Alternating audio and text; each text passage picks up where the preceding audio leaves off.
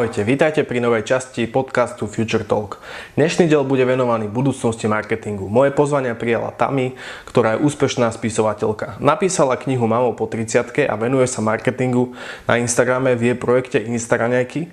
Učí ľudí, ako byť úspešný na Instagrame podcaste sa dozviete viac napríklad o tom, čo môže Instagram priniesť bežnému človeku, prečo by mali byť firmy aktívne na Instagrame, v čom je špecifický marketing na Instagrame, čo je jeho pridaná hodnota, v čom je lepší Instagram oproti iným sociálnym médiám, čo sú momentálne najviac hot trendy na Instagrame a samozrejme, čo je budúcnosť Instagramu a celkovo marketingu.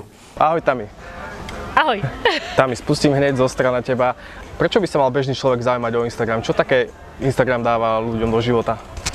Instagram je jedna z najinteraktívnejších, najzabavnejších sietí, ktoré, ktoré to sú a dôležité je, že ľudia tam chcú traviť čas, lebo a, môžu sledovať iných, lebo hlavne kvôli tomu si inštalujú aplikáciu, uh-huh. lebo môžu sa ukázať, uh-huh. ak majú čo ukázať, a, môžu sa prepájať, je to jedna z takých naozaj veľmi originálnych a veľmi rýchlo konzumovateľných sie- sietí. A tam, kde dostal ten obsah taký efemérny, taký, čo mizne, najväčší uh, rozmach, tak to je práve práve v stories, v príbehoch na Instagrame a ľudí baví pozerať, ako vyzerá zákulisie, ako vyzerá autentickosť dňa toho človeka, ktorého možno že obdivujú, ako vyzerá niekto no filter, ako vyzerajú nejaké zábavné a zaujímavé veci z pozadia. A takže tá stories rozhýbala Instagram oveľa viacej.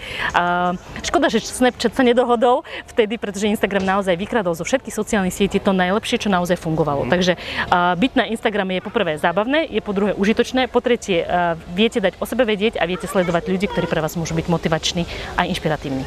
OK. Čo Instagram dáva firmám? Tak.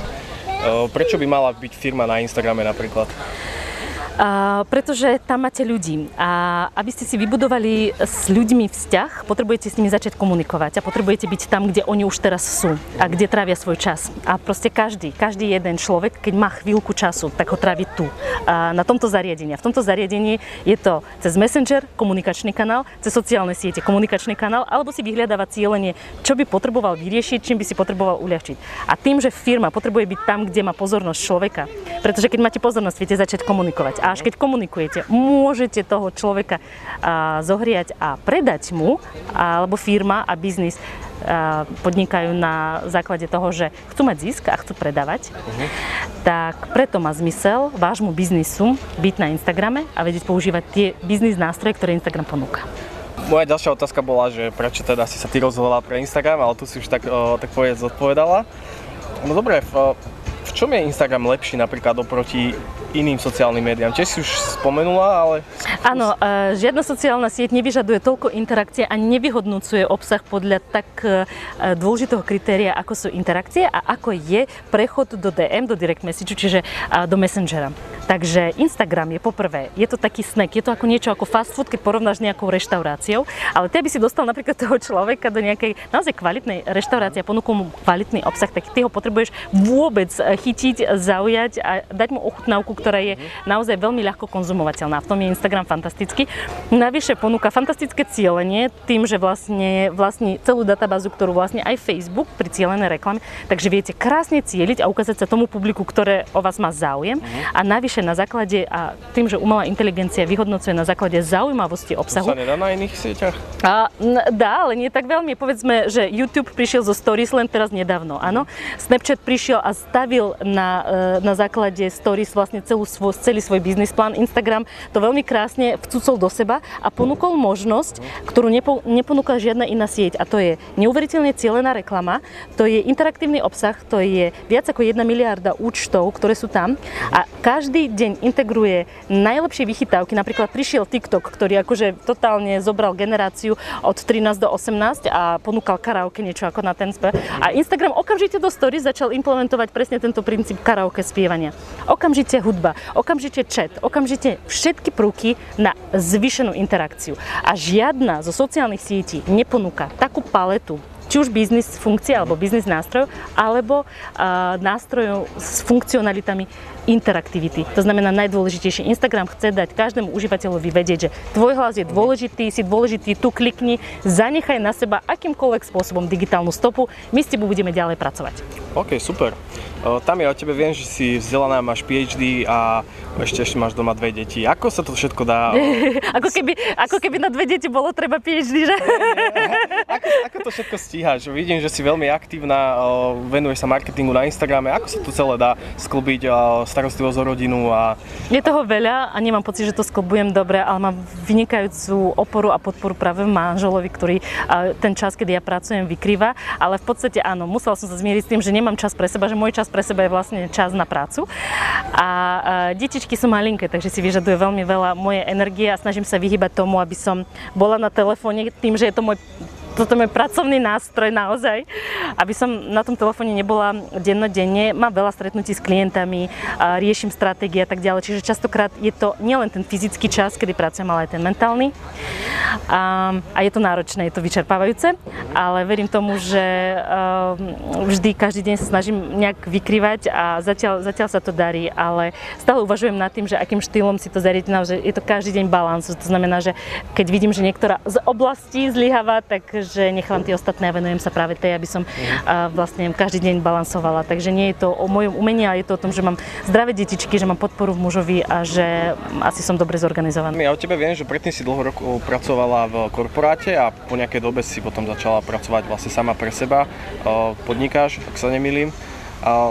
V čom vidíš ten rozdiel medzi, medzi prácou v korporáte? Prečo si stade odišla? Čo, čo ti dáva pr- práca. Ja som ešte predtým, ako som prišla do korporátu, ja som podnikala. Ja som vlastne bola prekladateľom, tlmočníkom a ja som veľmi tak rýchlo vyhorela. Tak ja som si prišla do korporátu oddychnúť a v podstate som si oddychla, lebo taká stabilnosť, vždy ti prídu peniaze. V podstate nikto od teba nevyžaduje žiadnu kreativitu a, až takú. A, a hoci sa všetci tvária, že ako veľmi sa starajú o tvoj rozvoj, ale v podstate ani nie. Takže a, tam som si oddychla, viete, že, že na korporáte som tam muža našla. No a ako náhle som si ho tam našla, no, tak potom som odišla, no. A... Odporúčam korporáty, drahí moji, že potrebujete tam naozaj veľký, veľký prierez e, darcov. Zajadite si život korporáte. Presne.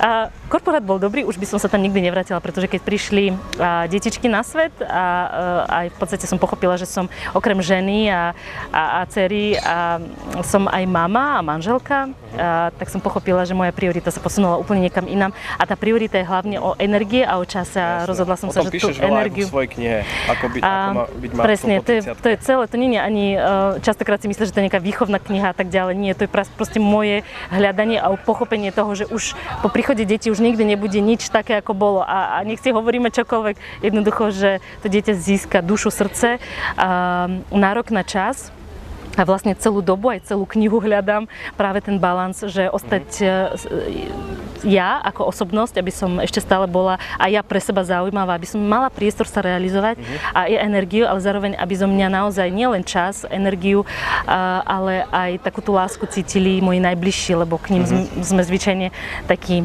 um, um, najzakernejší. Uh-huh.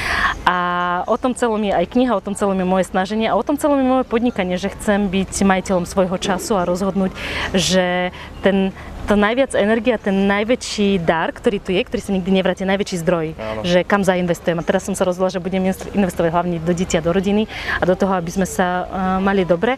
A tento biznis reálne som myslela, že však keď mu nevenujem až toľko toho, že, uh, ale on sa stal súčasťou života a tým pádom vlastne žijem tak, ako žijem s deťmi, tak žijem aj s môjim biznisom, lebo to je moje ďalšie bábetko. Je to v podstate to, to je súčasť mňa. Čiže ja by som inak ani nevedela, kebyže nemôžem denne niečo spraviť, aspoň malé, aj na úkor spánku, spánku, tak, tak niečo malé spravím, lebo, lebo ma to veľmi teší. A to je asi to gro, že som si našla a nakombinovala veci, ktoré ma bavia a ktoré mi e, aj, aj vynašajú. Super. Uh, Ty žiješ marketingom na Instagrame, telovať už vidím, že stále postuješ videá, si mimoriadne aktívna. Čo sú podľa teba také najhorúcejšie trendy a čo je budúcnosť o, marketingu mm-hmm. na Instagrame?